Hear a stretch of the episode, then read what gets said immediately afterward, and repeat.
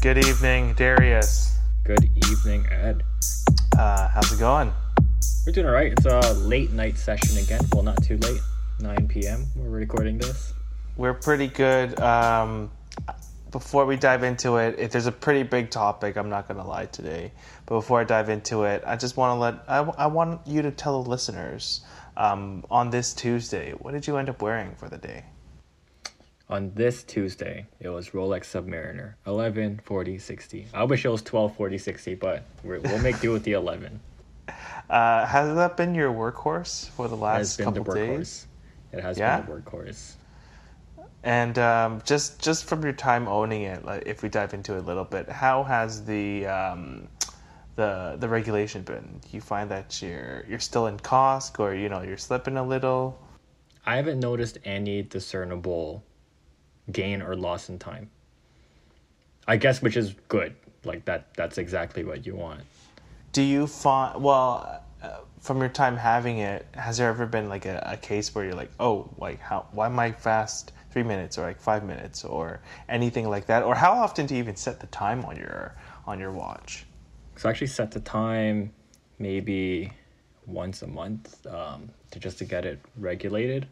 But you know what? Actually, yes. When I used to put my watch on my desk, um, like crown side up sideways, just on the side of the watch, so that the bracelet doesn't hit the back of the the back, and I noticed that it would gain time um, a little bit faster than I would like it to. But now I have it in a winder when I take it off and bring it home and like overnight and everything when I store it. It has been much more accurate because I guess because of how it's rotating all the time, um, it sort of evens out in storage time. Okay. Um, just a quick question about your uh, watch winder. Is is it a gift from one of those brands? Is it an official one, or is it something that you picked up, you know, Oh, from I like a third from party brand? Amazon, just on Oh, nice. Amazon. Yeah, yeah, yeah. Um, my watches are not nice enough to come with winders. as much as I would love to have a winder from like a watch brand as like part of the box, it, I'm not that important. Not yet. You're not. Not yet. Not you're yet. Not. Exactly. Nice. And what did you wear? What's on your Uh, list this Tuesday? Yeah, what I wore, and it's starting on Monday too, is I decided to take the uh, Hamilton out. Uh, there's something really nice about knowing it's a manual wind and knowing I have to wind it when I wake up. Um, it just to keep it alive for the next, you know, I, th- I think it's a, oh man, slipping 80, 80 hour power reserve. So, you know, just, you know, making sure I, I kind of like that that element of wearing it whereas i find with the 58 or with the explorer you know i'll put it on and i'll just set it and then i, I kind of forget about it uh, a great thing about the hamilton as well is the size is so small i actually do not feel it Like it's it weightless. just it is weightless. Um, I, I don't feel anything. Comparing the NATO or the fabric strap of the Hamilton to the Tudor, I'm not gonna lie, the Hamilton one feels pretty nice. like the uh, strap. Yeah, I mean it's your normal ballistic nylon. It's nothing special. It's not like the the Tudor fabric strap that's like, you know, when it's weaving, it's like this intricate process. It's very soft. It's very thin. But that one, I don't know. Even though I purchased it, um, it's it's a great strap. Don't get me wrong, but I I find the Hamilton one a little more comfortable. Maybe it's more worn in. Maybe, maybe, maybe, maybe. Maybe. Um, so this week, um, I know I had a lot of people kind of message uh, message us on the DMs. You know, basically forwarding this image. Uh, you know what I'm talking about. You want to kind of lead the listeners into what we want to discuss today. For today, the uh the takeover. the takeover, the buyout, this big news within fashion and business. Today, Supreme sells out. Dun dun dun. Ooh, clickbait, clickbait. That's going to be the title. Supreme sell out, sell out, sell out. Supreme sell out. James Jebbia sell out, sell out. James Jebbia gonna go buy an island. Oh yeah, he's gonna go buy an island with like supreme yachts Oh no, for right? everyone. Okay, Yeah. your take first. Your take. You go. So if you're if you're not really versed in I guess fashion or like in in the know-how, um, Supreme is a skate brand that started in 1994. Funny enough, that's my birth year. Um, later on, I think in the early 2010s, if I'm if I'm correct, um, that brand was actually acquired by a private equity firm. I think they were a private equity firm. I think it's 2017. 2017. Okay, so they were acquired by by a private equity firm, and then from there we're like, oh, that's crazy because you know that uh, I think that acquisition was about 500 million. Uh, which was a lot, and coming from like a skate brand, coming from all that background, um, if you follow Supreme since the beginning, I know I haven't. I'm just going to be outright in front about it. That was like a huge thing for a, a street brand. So now we're fast forwarding into 2020 with everyone saying, "Oh, it's an uncertain time," or "Oh, blah blah blah." Now you have one of the bit, uh, you know, one of the biggest conglomerate or or how I, I can't say fashion house, but con- parent companies or conglomerate companies, v, uh, VF Corp, purchasing uh, Supreme. Earlier this week, they said they were planning to, but now I believe it is official that they will acquire Supreme for $2.1 billion in that deal, and the private equity firm will then also sell off their shares. Um, it's a huge news uh, in fashion because number one, we would have, I don't think anyone could expect uh, James Jebbia and, you know, his brand to go this far. Uh, number two, what does it hold? Because the VH, uh, not VH, VF. VF Corp actually carries a lot of brands. So there are some brands that you know and love out there that are actually part of this conglomerate. And what does that mean to the brand value? How are we going to perceive it? Will we start seeing, um, you know, Supreme at Zumiez? Are we going to start seeing Supreme stuff at Winners or TJ Maxx for those uh, uh, in America? What does that future hold? And I think we're, uh, at least for myself, I'm a little worried about um, the brand being so diluted, you know, because a part of the appeal of Supreme, and you can kind of chime in and say if you own anything Supreme is there's a there's a mystique about uh, Supreme and the fact that things are made in quote unquote limited qualities makes it you know more desirable. So what's kind of your thought on on this acquisition? So to clarify, in 2017, the Carlyle Group acquired 50% of Supreme for $500 million. So that would place Supreme at a $1 billion um, valuation, which is huge, right? For a um, relatively small. A skate com- brand. Like a skate brand, like a relatively small, privately owned um, company with what, like eight, ten distribution points in the world. Um, to be valued at $1 billion is huge in 2017. And then now 2020 valued at 2.1 billion dollars for 100% um, acquisition. So you know valued at 2.1 billion. I think that's a huge jump. Now this is pointed out by many people that we i think that vf will leave supreme alone. Like they just want to fund the company and own it. And I think they'll retain or attempt to retain James Jebbia as sort of like a name in the in the company, like something like mm-hmm. chairman or whatever, something like that. You know, a directing someone to steer the ship, if you will. VF also owns a lot of companies that Supreme collaborates with on a regular basis, so it, it did make a lot of sense for them to take over.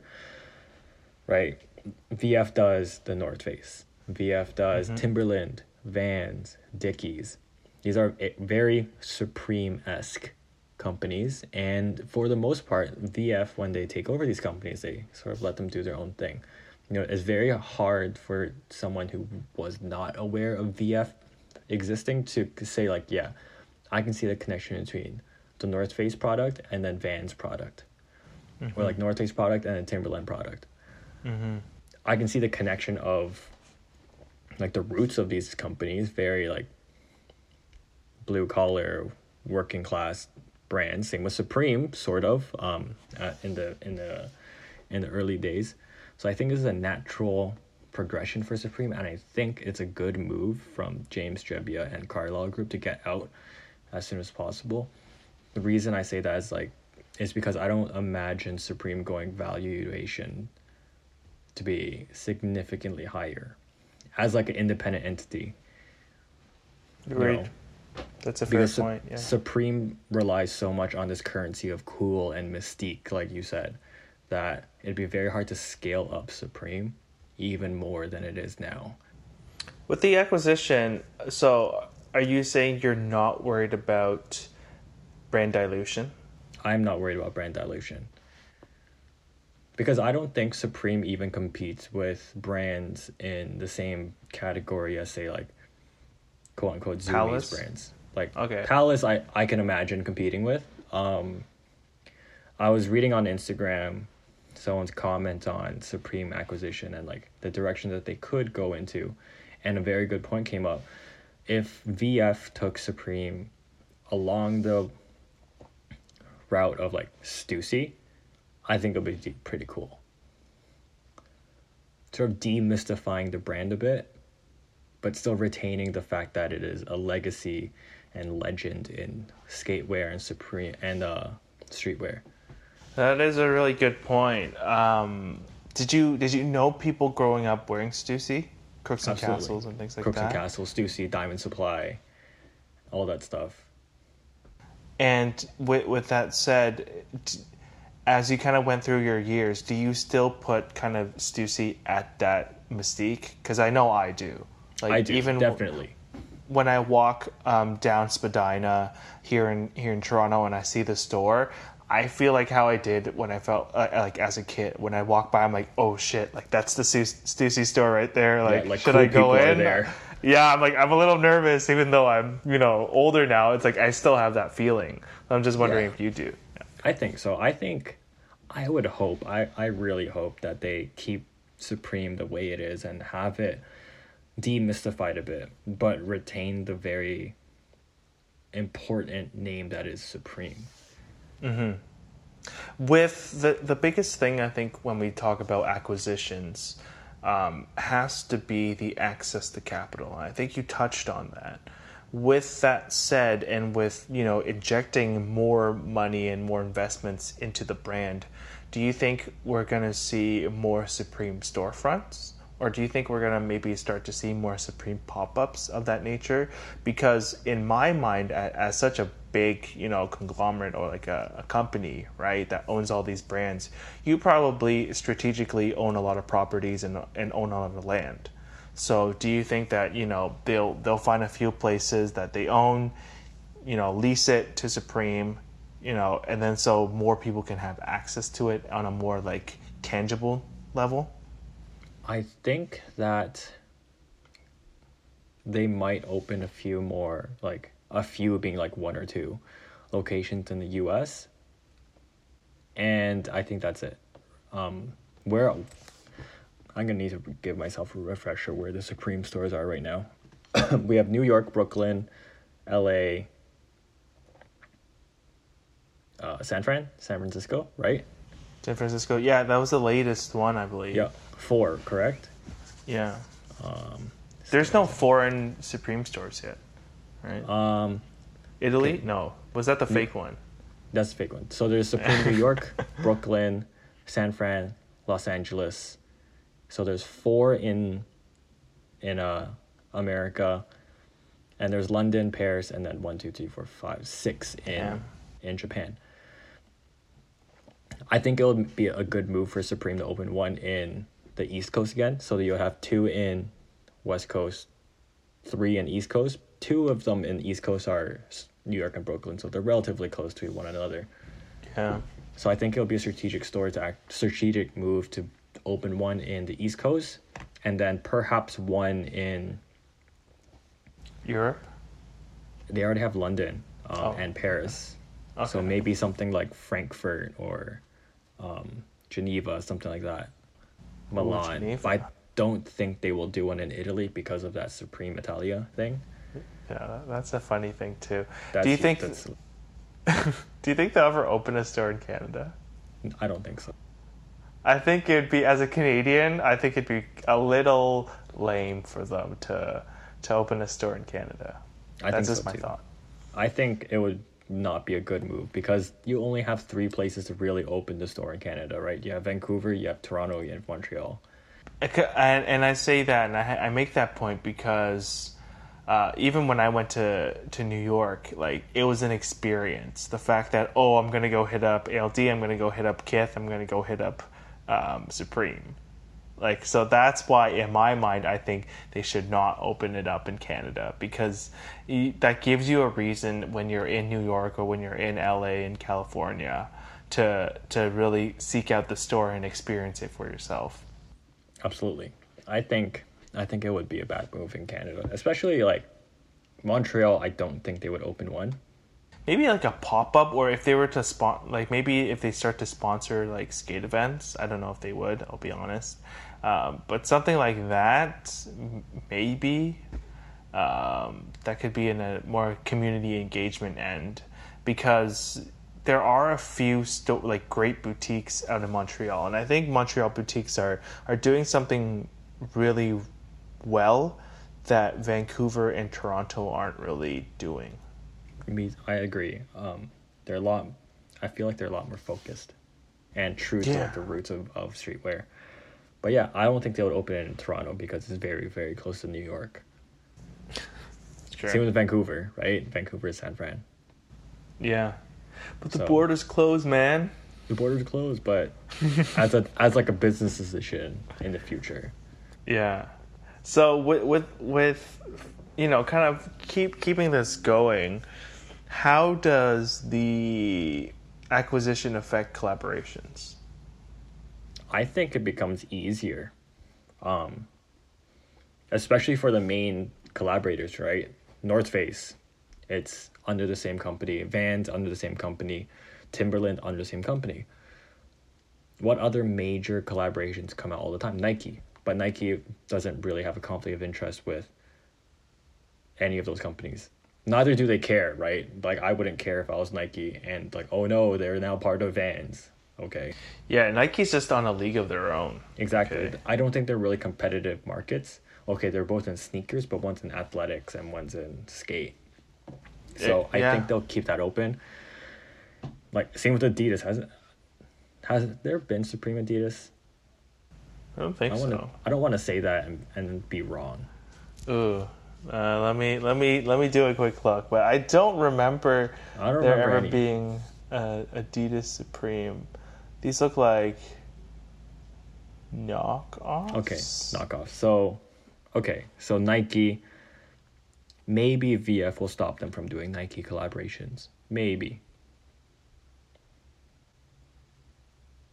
But if I was VF, I would not. But do you do you think we'll we'll see a departure from you know let's say collaborating with um, like undercover with a not so well yeah with a not so well brand where they're gonna try to s- stay as vertical as possible I, I think they're still gonna do not well known brands. Vans does it all the time. I would just hate that the acquisition then um, ends up like really being generic, like generic product and like generic like we get used to the North Face releases, right? And then it starts to be something that we we just expect and we know is going to come down the pipeline. Um, whenever I think about these and I look at the portfolio uh, Dickies makes sense. Um, even with Supreme, if you were to see a collaboration with that, I know I had a friend that that went over to Japan pre-COVID, and he was saying like, I didn't know there was such a hype around Dickies in Japan, right? So like, okay, then you're going to satisfy that market with Vans. I mean, you know, California brand. Um, when when when I hear about the stories of, of the of the brothers, you know, making the shoes and just having them on display, you know, when they were just starting out. I kind of like that, and, and the cultures do match there. So it's a it's a beautiful thing with Timberland. It's ingrained into the New York DNA, so it also works. But I want to. I'm hoping the access to capital enables them to have bigger collaborations. I, I want to say better, but bigger ones. I just thought of something. What if? What's up? what if these collaborations, like in house collaborations, become experimental testing waters for those other brands? Oh, so you're you're you're kind of thinking of like Supreme as the cool middle child, and Yes. the the parents gonna be like, all right, well, if he can do it, well, let's see if like my other children can do it. Exactly. That could be that could I think that could be very possible because Supreme's a little more fluid. When even when you look at each drop, it's always kind of changing. Um, the tone may change, the styling may change, right? So that that's a really great point that you bring up. Yeah, so what if like say there's a North Face Supreme and they they come out with some crazy concept um like Like an reflect- ISPA. like an ISPA, right? Or something like that. Or um some crazy material that they haven't done or some patterning or like full reflective stuff like that. And it does really well. Like assume it does really well. That would enable North Face next season to produce that thing on a toned down level and they will be able to make more money. But you still have That- that cool Supreme stu- stuff, right? So that's Same- a great point. Yeah, same with Vans and Timberland. You can do that with both brands. Because you i mean you see that with um i'm thinking because you said nike you see it with like nike right where they Yeah. will collaborate and then they'll have like they'll focus on this one silhouette or they'll focus on this like one piece um, examples like the Stussy uh, what, Spiridons, um, Union LA ones, right? And then they're like, "Oh, this works. Let's kind of launch a new like a new shoe within a couple months that takes like a like a similar design cue." That's a good point. So I think that would be a really good usage of the Supreme name. Yeah. besides just like oh we're gonna slap it on a, a product and there you go because now they can actually make this product and have the capital to make cooler stuff Yeah, that'd be uh, that'd be um, pretty interesting. I, I want to see that pan out, and um, you you can satisfy the market that that can buy the hype and pay the premium, and you can also satisfy the crowd that's like, I want something similar, but I can't afford that limited release. exactly and it, it becomes something like when you have you know the the halo model of a shoe in nike and then you have takedown models after that so that is that is how supreme do in my in my opinion Um, then the one thing I want to talk about in terms of this um, is scarcity. Will it still be there, or are we going to see a little easier ways uh, or more accessibility to buy those coveted items or like buy items from the brand?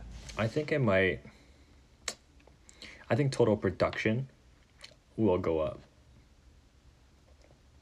But I don't think outlets, like doors, the number of doors will go up. because I I talk about scarcity um, because when you boil it down with these conglomerates like VH Corp or even L, um, LVMH, right? It's almost all about controlling the supply chain at every stage to co- like control costs um, and to you know I hate to say cut out the middleman, but like you know like all those Cut out steps the in between. Yeah, because we say it a lot in watches, I know, right? so I, I To streamline. Yeah not to not to mock everyone but yeah um, it's to streamline the process have that you know control from every stage is um, i'm just wondering with uh, vh Corp com- coming into play right now Supreme now has access to create, you know, their own footwear if they wanted to. They have more access to create better outerwear. They have more access to even create, you know, better T-shirts, better hoodies, uh, more interesting things. So that's why I'm I'm wondering. Let's say their minimums, or let's say their their typical orders are about one thousand. You know, I think I think in, in the past they've said something like way under that, but let's just say for example nowadays per SKU um, and per color they're doing one thousand. Uh, I wonder if they would ever up it to like five thousand. You know, not ten thousand. Ten thousand, Yeah. you're getting into a realm of like, you know, you're you're you're, you're you want to wholesale it to like all these distributors, but something like five thousand, and then I'm I'm trying to see if that's the case are we going to see those sellout times start to increase? And if we start to see those sellout times increase on like Supreme leaks, is there going to be then an then an, an effect of people going like, oh, like it's so easy to get Supreme now. Like I don't have to worry like anything like that, and then devalue uh, devalue the brand because as much as people want to rip on the whole sellout thing within milliseconds, right? Uh, of course, I'm exaggerating to an extent, but I kind of I like that about the brand. I me like. I actually enjoy that aspect of it. So I'm just wondering if the capital means that it won't happen as quick anymore, and how does that affect the brand image? I think they'll have with the capital. You're absolutely right. They they won't sell it as quick anymore. But Supreme always has items that don't sell out, That's also true. right? So I am, I would be fully confident in saying that the powers that be that control Supreme now are not gonna overproduce things like Box logo. You know, I don't think they will overproduce that. I don't think they will overproduce something that they know is gonna be hot, like um arm logo, S chest, stuff like that. I don't think they will overproduce that because they know that's what drives the brand and hype. I think they will be more okay with producing things like hard goods, you know, making more decks, making more more accessories that are not necessarily what drives the brand, but is just things that people like collecting, as well as making more and more um I shouldn't say filler, but like filler. Um you know Like the things that- Oreos and the Colgate stuff, or what? yeah, no, no, no. I mean like a like say the corduroy button ups that they come out so sometimes, or like jeans that they have in stock. Yeah, I like them too, but it's not like the hype item. I think they'll be able to pad out the collections more. Okay. Um, one thing that that just came into my mind, and you were you were talking about it is yeah you can they they'll have you know uh, they won't make you know more than what they need to in terms of box logos, but with now the the sourcing powers is will we start to see a deterioration from the quality? Because those that are listening, there was a point. I mean, early on, a lot of Supreme stuff was made in U.S., made in Canada. You know, I I know even in our backyard there is someone that that you know makes the the Supreme stuff. You know, the Canadian fleece. So with this expansion, I can almost start to hear executives when they're looking at reports they're just like well why are we spending $50 in canada to make these hoodies let's move it offshore and then once it's offshore of course your price is for them the price is cheaper they make a better margin are we going to see supreme fans react in this way right of saying oh like they, they don't make them like they used to anymore like the brand sucks blah blah blah blah blah are we? Do you think we're going to see that? I, I'm not talking about the hype beast. I'm talking about now like OG heads and gatekeepers. Yeah. Do you think VF Corp will move more production offshore? Number one, and number two, do you think the uh, the OG heads are going to feel some some type of way, and then you know almost you know bash on the brand or turn on the brand in that sense? Oh, I can I can already hear the OG heads t- feeling their ways, saying like Supreme sold out, uh, James Jebbia turning his back on culture, um, things like that. I can already hear it, like it's happening already. Um, so there's nothing you can do about that. It's going to happen. It's gonna be like pre takeover and then post takeover Supreme. Um, I agree. I think they would, like very very likely would uh, offshore some production you know things like regular button ups or or polos or yeah, or like t-shirts. Like t-shirts are t-shirts. yeah and we were talking about this last time how you know offshoring certain products isn't necessarily bad No, not at Right? all. like if you offshore knits to china they're going to be Good. pretty good like they'll be pretty good um I think So- denim too. denim too, right? Um, it's possible. So I don't think that will be a huge deal. Obviously, we're gonna feel feel some sort of way to pay made in China versus made in the USA, made in uh, made in Canada. I still think they'll keep their Canadian partners for uh, for fleeces especially. Do you think that's like so iconic to the brand I think so. to let that go, it's kind of like we're we're taking away the the, the supreme DNA. Yeah, because there's a there's a certain hand feel to that fabric. Oh yeah, definitely. I'm sure you know like if you've like you've run your hand past like some fabrics and you know like oh that's a that's like a 400 GSM that's a box Yeah. logo. Exactly. Yeah. Yeah. You know where that's going to. You know what they're gonna make out of it. Exactly. Um, well, that's that's really reassuring to, uh, to to know because from my end, I have seen acquisitions take place, and then I have seen a departure in quality. Um, and uh, well, I shouldn't say. I would say a departure from domestic made and going more towards like a, a Portugal or a, a Peru or even China. Like you know, again, nothing against these places. Um, at the end of the day, it's people making clothing, and uh, we should respect it. And it's a craft. But it's just you know when when a brand starts off being U- made in USA and made in Canada, it you could face some sort of backlash. Yeah. Uh, when you start to go offshore. Yeah. And I Uh, think I think especially yeah. for like the fabric hand feel for their hoodies and their fleece wear, it is so important for just the quality and the feel of the these these clothes like S logo hoodies, box logo hoodies, um, small box chest logos. I think those are such a staple item in their catalog that they wouldn't want to risk changing the hand feel of that it would be like you you go buy an Air Force One and then it feels different. Right, that'd be so wrong. It would. Uh, you, you brought up something, and when you said hard goods, the more and more I think about what you said, the more and more I can agree, because we're, we we are talking about it right now. It, the the bogos are so iconic. Everyone knows how they fit. Everyone knows how they feel. Whereas the other things they might not. And just to have all these like little coveted items, um, it becomes like you're you came here for the bogo, but you're gonna stay because I've got all these other things that I can make a shit ton of profit off of. Yeah, And I know you're gonna buy.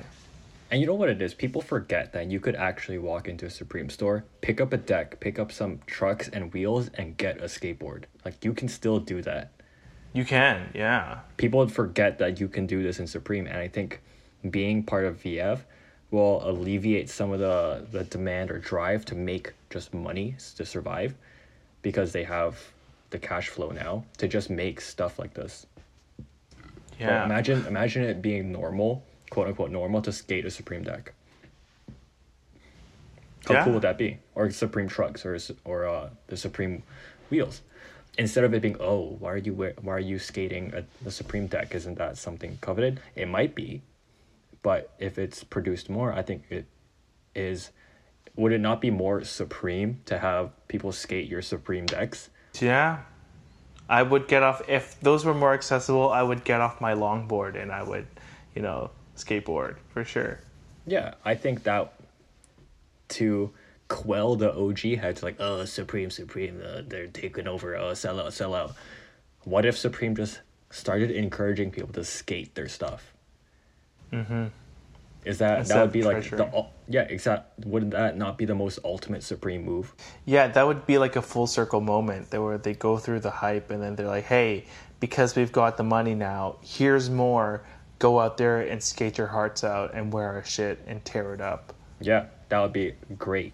The next question I wanted to ask you was with the acquisition, where does that brand stand? Do you feel like it's a sellout? Do you feel like they still have the those they themselves, not just with the acquisition, like they they still hold those you know skate like those early values in the rebellion and and the risk taking and like being different? Because in the past we spoke about the um, the Jacob and Co. Supreme and how you liked it because it was kind of like, hey, they're going back to being unabashed, being like, fuck you, fuck off, here are three dials, here's like blah blah blah, and you're you know, like that kind of attitude. So do you think with with like Big Brother over their head, it's gonna change? I don't think so. I don't think it will change. I think Big Brother will push them towards that. Right? Because North Face for a long time um, started really trying like diluting their brand with Summit series and uh, and a lot of lines for their products. And then yeah, even the outlet. I remember. those. exactly exactly and then the the um, vf corp big brother sort of pushed them back and reeled it all back and started focusing the brand again i hope that happens to supreme i really hope that we just see a lot of people skating supreme decks and trucks and everything you know i i really hope so um it's like creasing your jordans So you're you're viewing this acquisition from a very optimistic point of view. i hope so i love supreme like Why don't you Why don't you kind of share your history with the brand and what what you like about them? You know, I think the history with the brand, um, I, I How'd you hear about them? I started. I just heard on the internet. You know, like as most people do, and then just get like enthralled by this mysterious Supreme. You know, like what is Supreme, and then I got the opportunity to work with one of the suppliers, and then like it demystified the brand. But I get to see how they really do care about their product, um, and they they work a lot with their suppliers to to make good product. And like from your end, I'm sure you hear a lot of the same things, where they're very in control of their product and they they have very exacting demands, but for good reason. So then it's like, wow, they when they say like made in Canada, it actually means made in Canada. Made in USA, really means made in USA and things like that. And I learned more and more about how, you know what? Yeah, Supreme is well known for being a fashion company, but at the end of the day, they're still a skate company. Like how I just reminded everyone, you can still walk into Supreme store and get a deck and skate out if you wanted to. And I think that's so cool of the brand to be able to do that. And then when they got acquired partially by Carlyle Group, it's like, okay, now they're pretty much being legitimized as a company. Yeah, it was like validation at that It's like point. validation that this company is like a real company that is worth something and is like a power in the world. And then they got, they had the LV collaboration around the same time. And it's like, hey, they're validated again as an influential fashion brand, as well as being an original skate brand that you can still, to that day and to this day, legitimately just go in there looking for a deck and trucks and wheels and literally skate out the shop or skate in the shop. yeah. Right. I think that's what makes Supreme so great and what why I love Supreme so much because they still you might accuse them of being sellouts. You might accuse them about about about not caring about the customer because honestly they might not care about the customer. That's never been what Supreme was. Supreme was never about customer service. Anti customer service way back in the days. If you really Exactly. dive into it. Exactly. Yeah. They've never been about customer service and they've never been about being accommodating.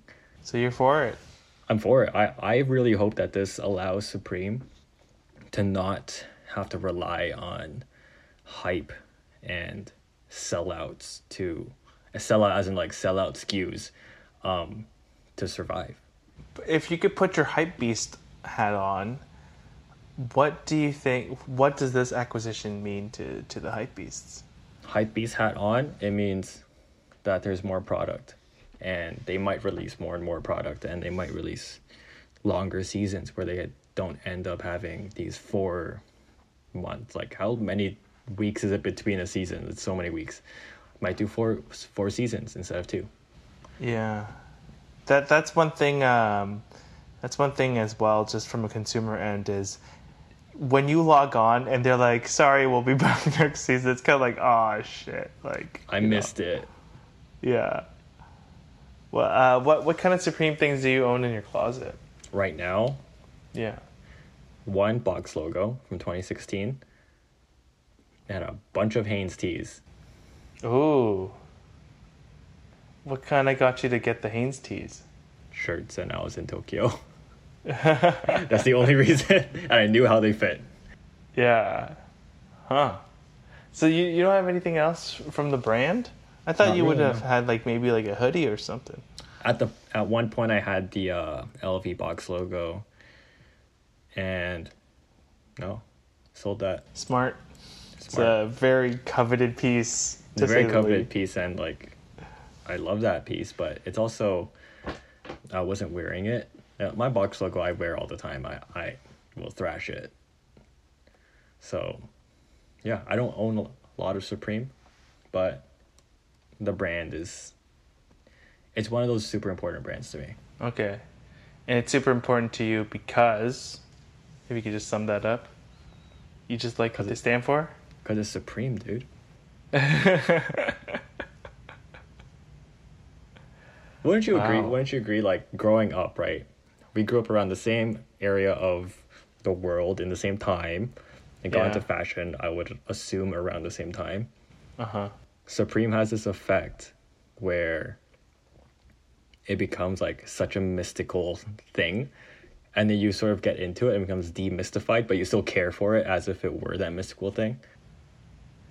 Yeah i i so my entry into into supreme and i i remember it very closely it was the mike tyson tee like i'm like whoa like mike tyson's on a t-shirt like who's this brand and then as someone that listens to a lot of, you know, older music, I was like, okay, Neil Young did one.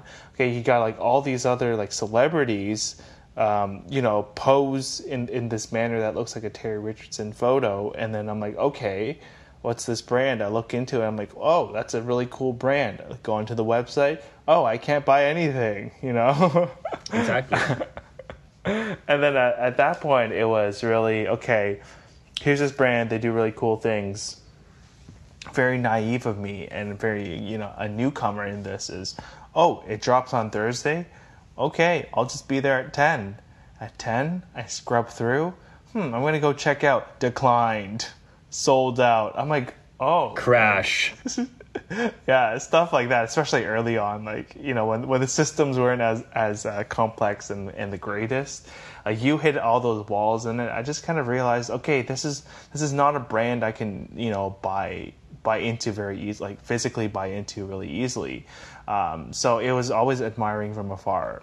Uh, every time there would be the, the lookbook coming out for, for the seasons, uh, I'd be on Hypebeast just reading about them and flipping through it. And I'm like, oh, okay, cool. That's one thing I'll never get. That's another thing I won't get.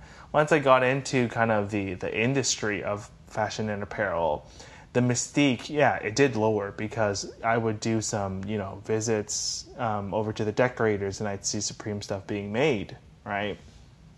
I'm like, hey, this is this is no different than you know some Joe Schmo um, trying to start a brand out of the garage because the ethos of, of Supreme and some of the designs still encapsulate that. So yes, even though um, it's not something I could easily buy, uh, I do respect them in that manner. The one piece I have from Supreme, I, again, I don't have a lot similar to you. You know, I, I think it's pretty crazy for, for two people that like the brand that don't have a lot um, of the brand.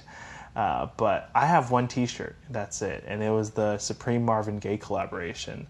I've been meaning to maybe pick up a hoodie, but you know, uh, I just I, I, don't I don't think it's worth it. for the resale. The the resale is a little crazy. So so yeah, Supreme is is a really great brand, and I do encourage people to do more research and look beyond the hype.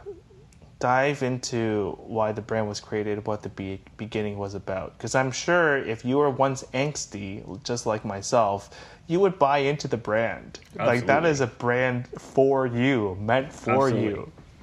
and if look beyond the hype as in like also just look at the msrp of some of these things right the box hoodie 120 us dollars is somewhat expensive but it's also like an ultra thick fabric made in canada in relatively small batch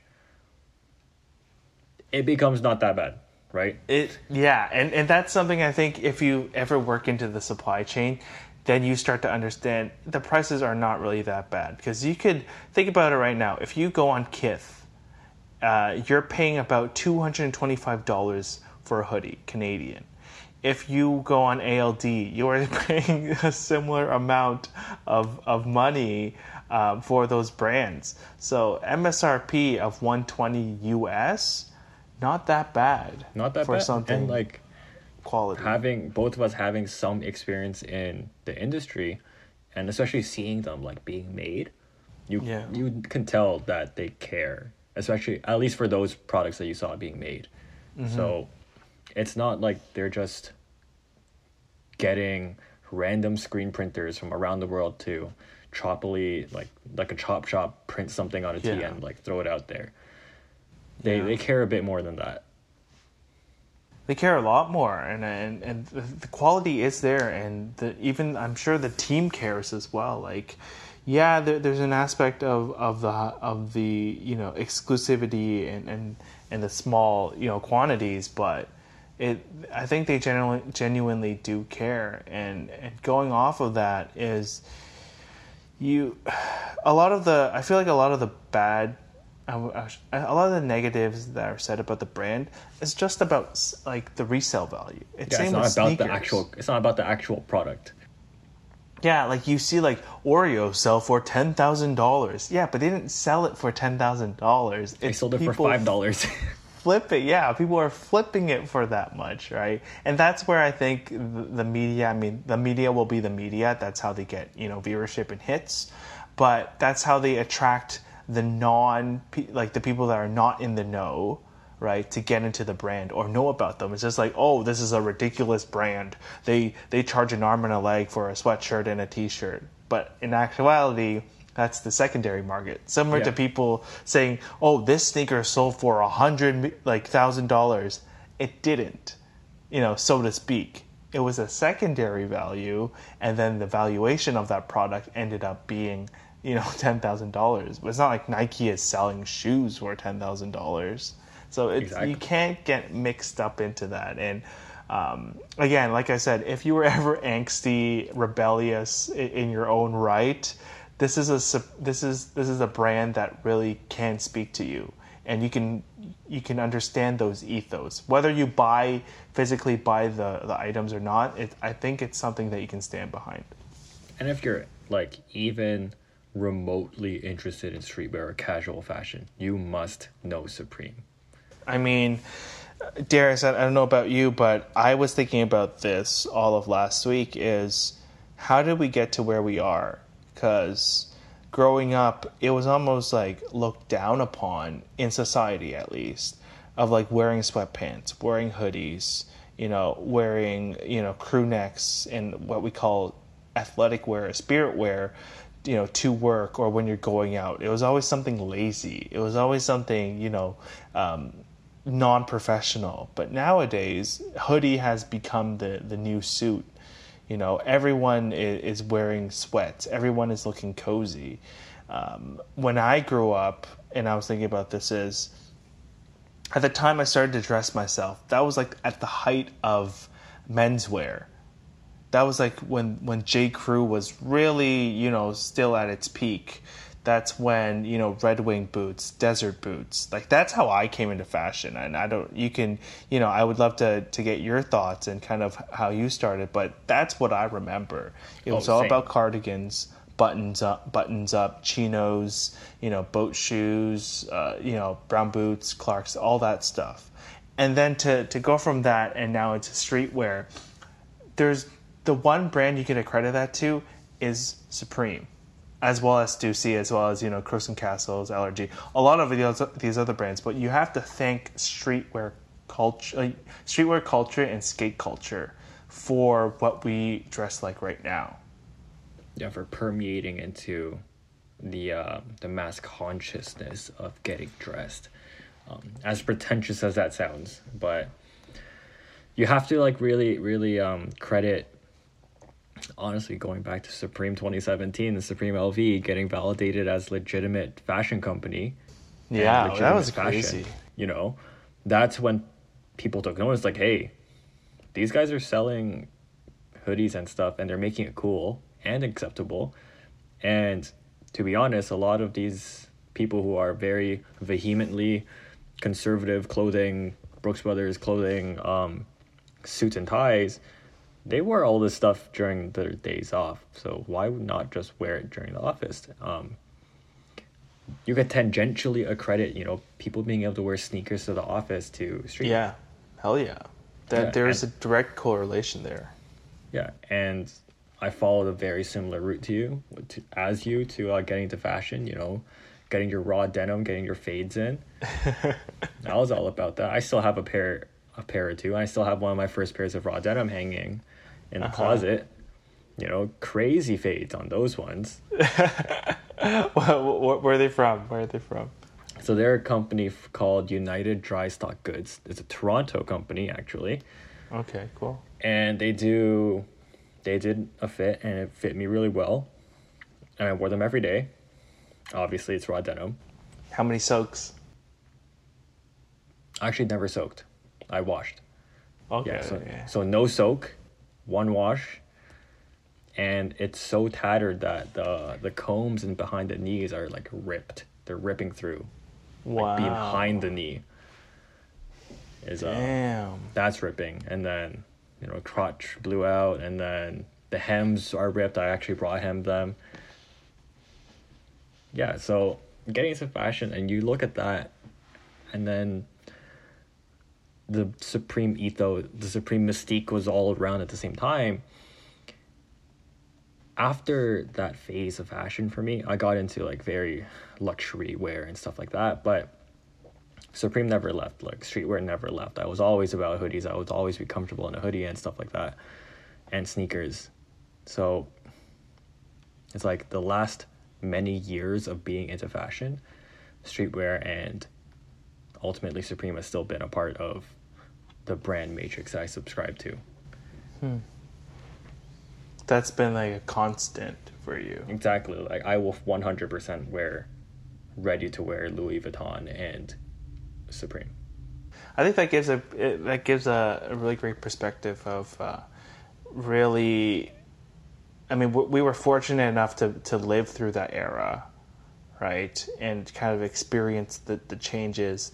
And now we're at a point where people are mixing in. I guess my point is just like seeing people go away from oh that's a lazy look or you didn't even try to like oh it actually looks really great when you pair it with this and now hoodies and t-shirts are blurring the line between um, you know everyday to like high fashion you have fashion houses selling t-shirts for an, a ridiculous amount of price but it's now you know it could be seen as a status symbol like a simple t-shirt or it could be seen as you know luxury and it's uh Yeah. it's crazy how far we we have come Exactly.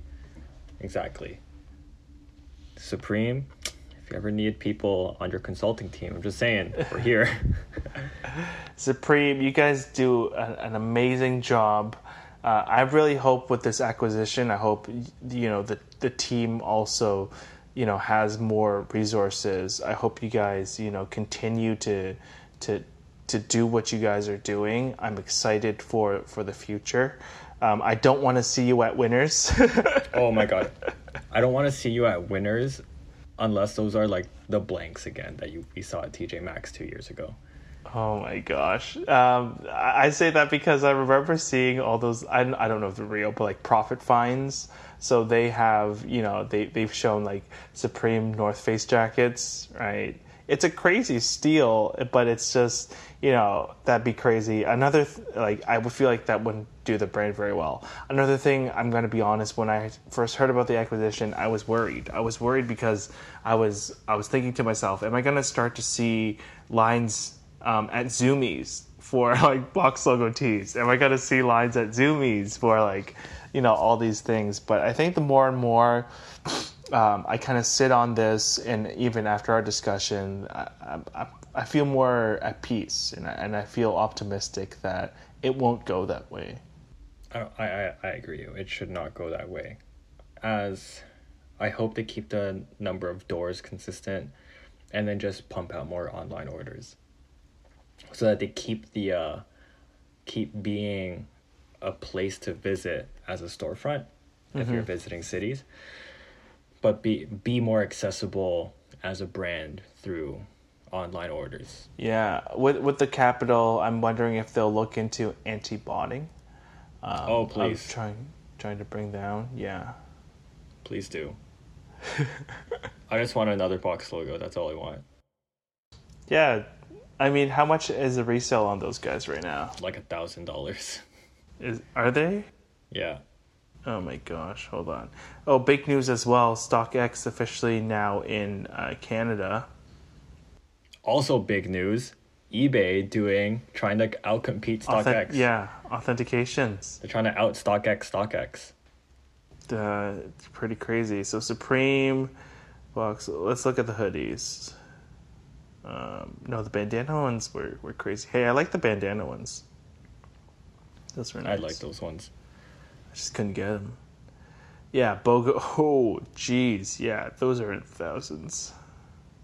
Those are in the thousands. The tees in the in the two hundreds. Still a lot for a t-shirt, man. It's a lot.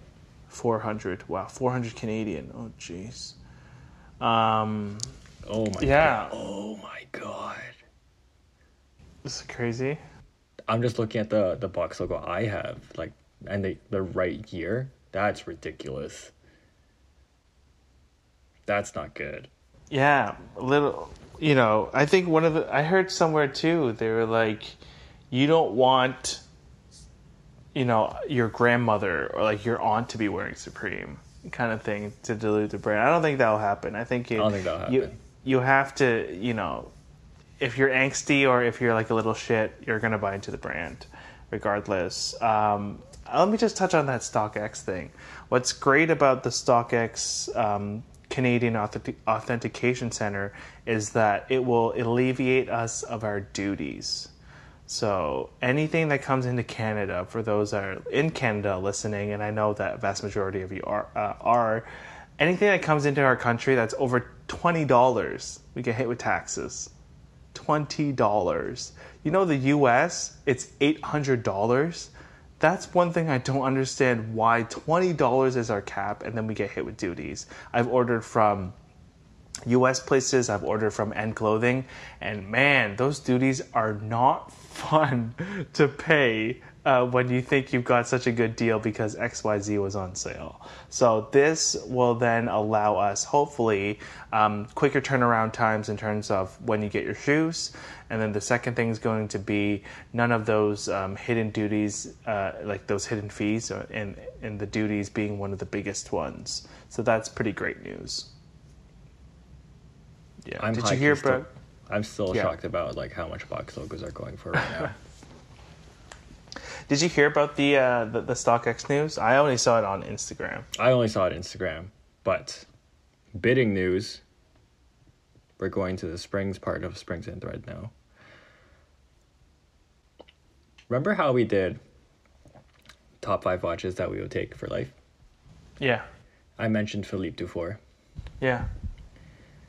There was an auction where, where the estimate was 400,000 francs for a Simplicity. This is a time only with a sub second. Man, someone it sold on the 8th for 1.636 million francs. Oh my god.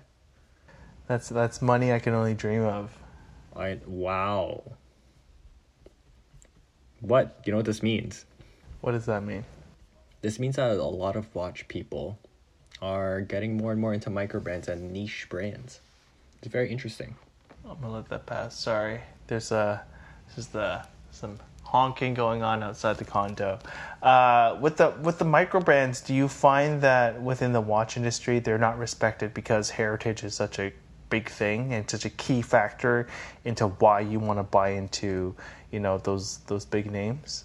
I think so, but I think they're getting more and more uh, respect because people can't get their re- really get their hands on the big names and uh, the hype products.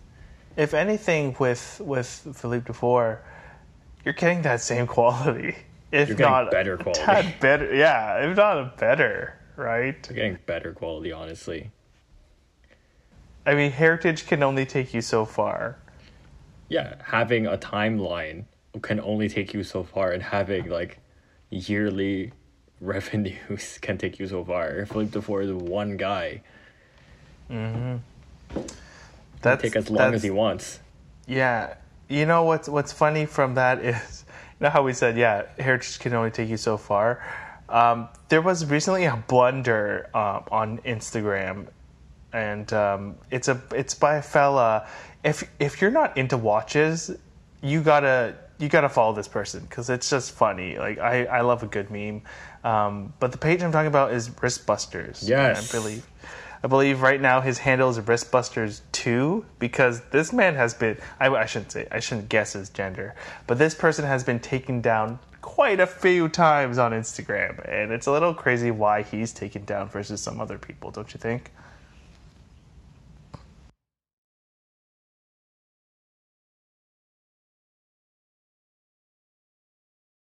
Yeah, it, it you basically just get canceled off of the entire Instagram if you are busted.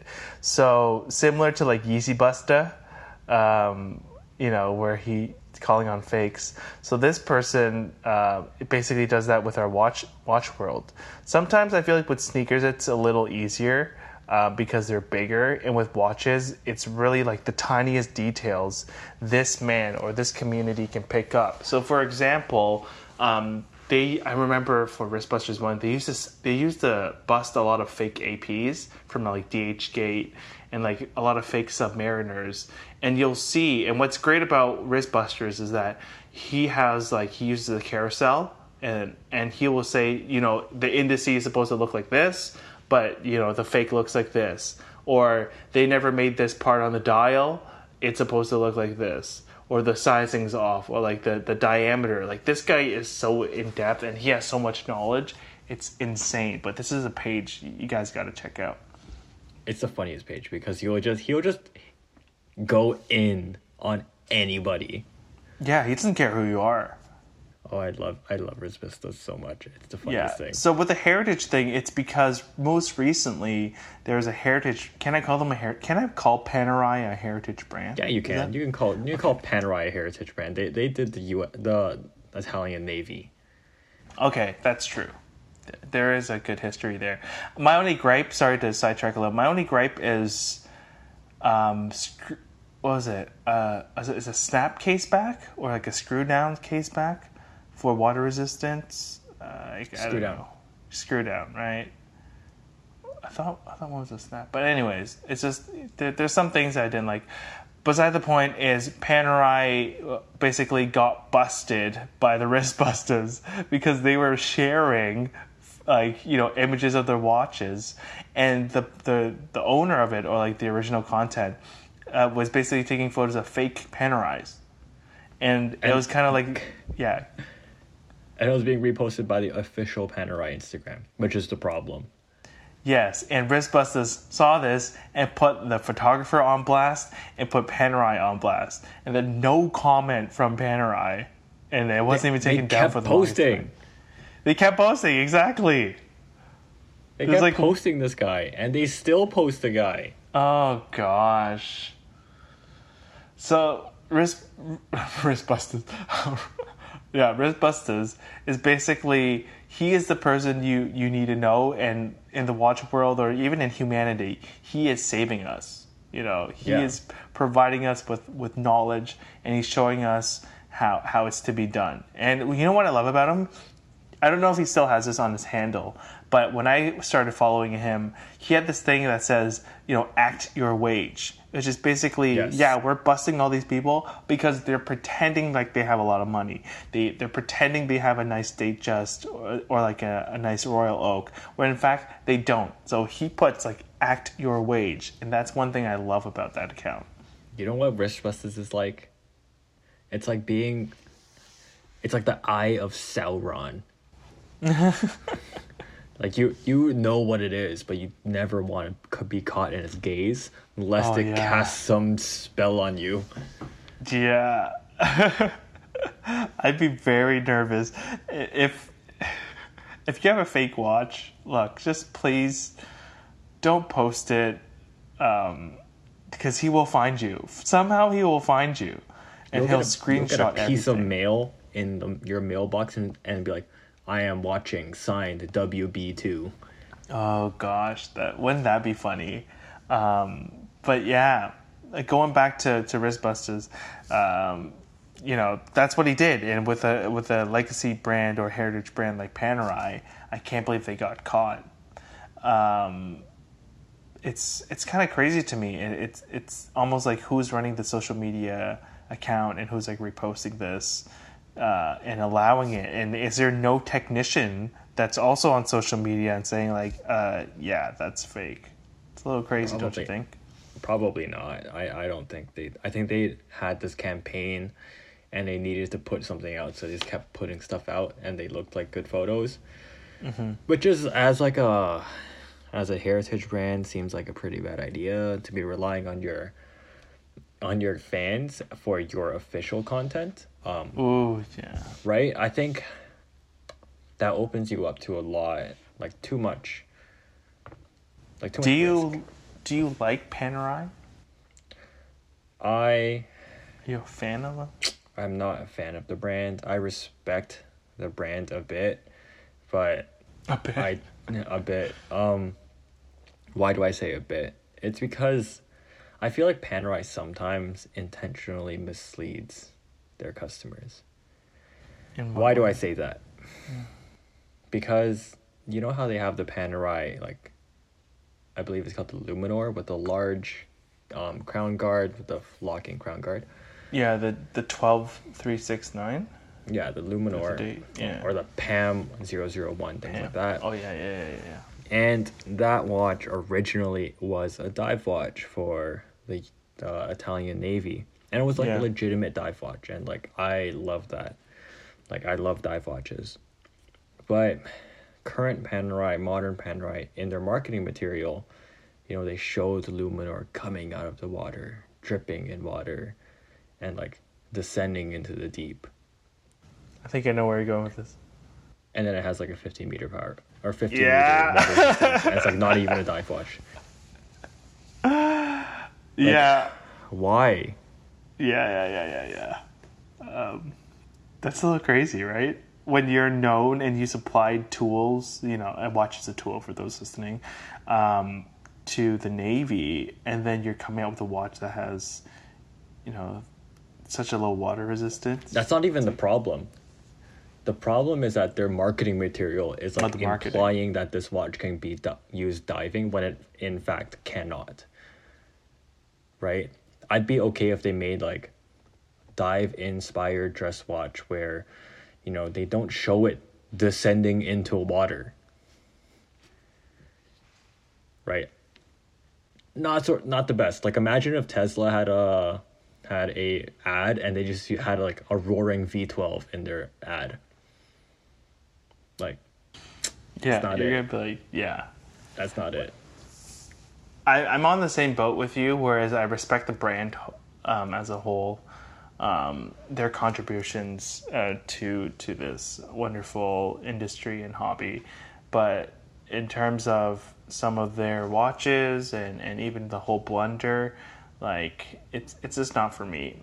Uh, one thing though, I, I will say is you know it's a Panerai. If you walk by someone or if you see it, it's like you can't mistake it for anything else other than like a fake watch on DHgate and eBay, like a, a Parnas, right? But you, it, I'll give them that. With design wise, you've made such an iconic design that people are like, oh, that's a Panerai. Great, Exactly. that's a Panerai. Exactly. Like they have a great design language. They have a great story behind a lot of their watches, but I don't think they're using that to their advantage. I think they're just sort of using it on the lowest denominator. Yeah, Um, for like th- for those, the, the, yeah, the sandwich dials, you know, the luminescent sandwiches yeah, where they have like they have like a dial, then a whole plate of luminescent material, then another like plate. I think that is so cool because you get such a strong lume. yeah. and it's the Luminor, right? Exactly.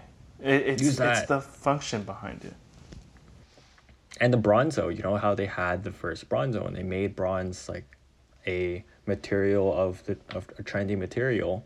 It looks great, but it just feels weak sometimes when you know you have this product and you have the know-how to make a product that can do the things that you say and want the thing to do, but you just don't.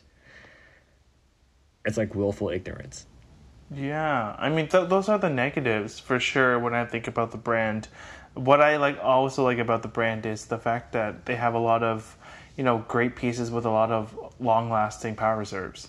I think the first when I was getting into the hobby, I'm like, whoa, like they have an eight day, and do they also have a fourteen? Or maybe I'm just going crazy. But you know, the fact that you know eight day power reserves, I'm just like, that's really great engineering. Um, at 44, a little too big for my liking. Um, but again, it's a solid brand, and and uh, every point that Darius said is, I think, is true. Um, great heritage, great technology, great innovation. However, some things fall short when it comes to like marketing and uh, and PR. Yeah, and like I don't know if you've gotten the opportunity to handle like very high end Panerai. I was very fortunate. I got to handle a Panerai Tourbillon Luminor, like open work dial, tourbillon, beautiful. Like that is what Panerai can do. Like I saw that, I was like, oh my god, Panerai is amazing. It's like they have so much potential to make cool products and make them fantastically, and I know they can do it because I've seen it. It's so frustrating when you see like Luminor 50 meter water resistance being shown dunked in water as your marketing. Like, come on, Panerai, I know you can do. You're better than this. I know you can do great things. Please do Mm-hmm. great things. For sure. It's Yeah. like let me love you. In short, yeah, definitely. Um, with, with, with the watch industry or like watch news, has there anything else? Has there been anything else that kind of stuck out to you this week? What has stuck out to me this week? I've been seeing I've been seeing some Supreme Jacob and Co's come up for sale. Um, Really? yeah. No one knows how to take it. Um, like, is there a premium? Is there not a premium? I think there's very, very few of them, which is good. Which is sort of it makes sense. I would not have made a lot of them if I was Jacob and Co or Supreme. But in watch news, not too much, not too much. Going okay, so going. Sorry, this is like a Supreme podcast right now. Um, do you think? Do you think we're gonna see more watch collaborations with Supreme? Please, please do, please do. I mean, you know what was interesting to me is they jumped from Timex, which is very you know accessible, into Jacob and Co, which is not accessible Not at At all. all. But it works. It works. Uh, I like the Timex collaboration. I'm a I'm a huge fan of Timex. I'm a huge fan of you know Casio, all those entry level stuff. Um, but I just didn't get it because that shit sold out. Um, but yeah, sorry. Do you think we're gonna see number one more watch collaborations? And with this acquisition, what does that hold for brands within that same realm? Are we going to see them also get acquired, or Supreme is a different, similar to Nike, Supreme is a different beast? I think Supreme is a different beast, all entirely by itself. It stands alone in its uh in its field. It you know, that when really early on Supreme had those Rolexes that they had the dials on with like the friends and family custom dials that they got made. If that becomes a real thing, oh my god. Supreme Rolex. Oh my god. That's that has to be something for like That would be 20, the ultimate. 30 or something like that. I know that would be the ultimate thing that could do, that they could do, because having Rolex do anything that's like not Rolex. Yeah, especially I mean nowadays with, with the brand being where it is. For those listening, there was a time where you could get roll like let's say you you felt like you were so important that you could you know take off the Rolex coronet and like the the branding. Could have done that at one point in time. Yeah, if you could convince the company that you were important enough, they would do it. I don't think anyone's able to do that now. Definitely not. Um, quick thing, quick little um, question I have to ask you. What's, what's your opinion on those Bapex? The Bapexes, uh the thing is, I think I don't like them. you don't like them. I think um look, I get it. It's like you're you're choosing a a design language that speaks to people like, oh, I know what that is. I, I get that part. But maybe there's just something cooler that you could do that feels a little like to me. Okay, let me just be really upfront. To me, it just feels like a ripoff. I think they're toeing. It's they're- not even an homage to me. Yeah, they're It's they're legit- toeing a bit much, too much toeing of that line. Whereas you saw Beams, Beams did the collaboration. I, I know it's a different brand, but Beams with Seiko, and then they did like the you know sixty two MAS, right?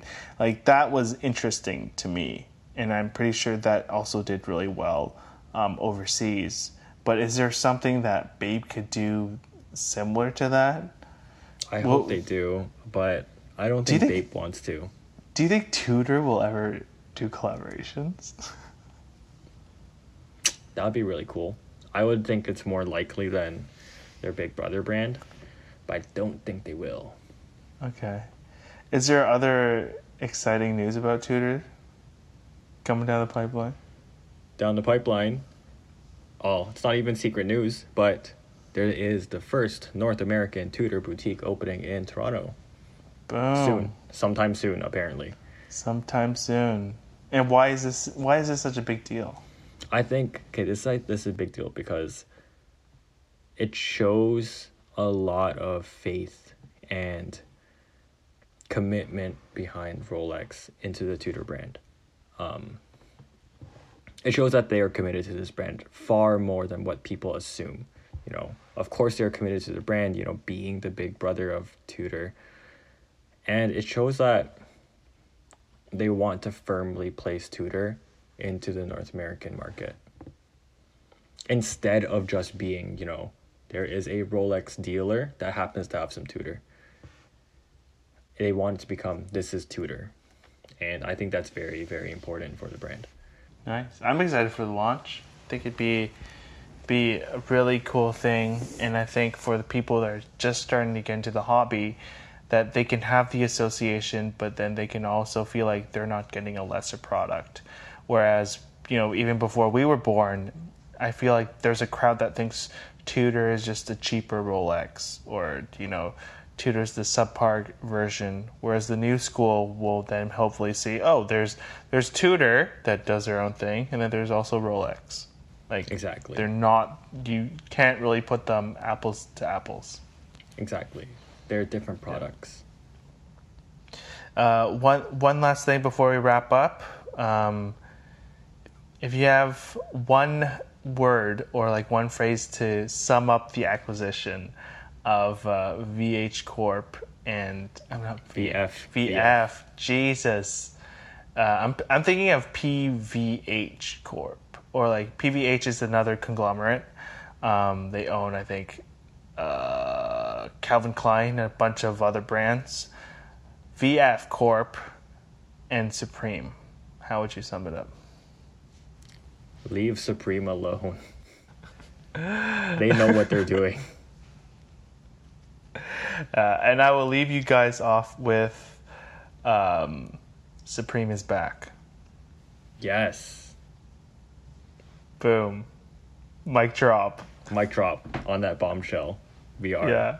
closing this off. Have a great night. Have a great night, everyone. Thanks so much for listening, and uh, we will catch you next week. As always, uh, follow the page springs.thread on Instagram. Please subscribe um, to Apple Podcasts um, as well as Spotify and Google Podcasts, wherever you consume your podcasts. Thanks so much. By the way, Darius, we have hit over 200 downloads, and we are only two months into this. So amazing, amazing, amazing. Um, thank you all so much. Take care, everyone. See you next week. Bye bye. Bye.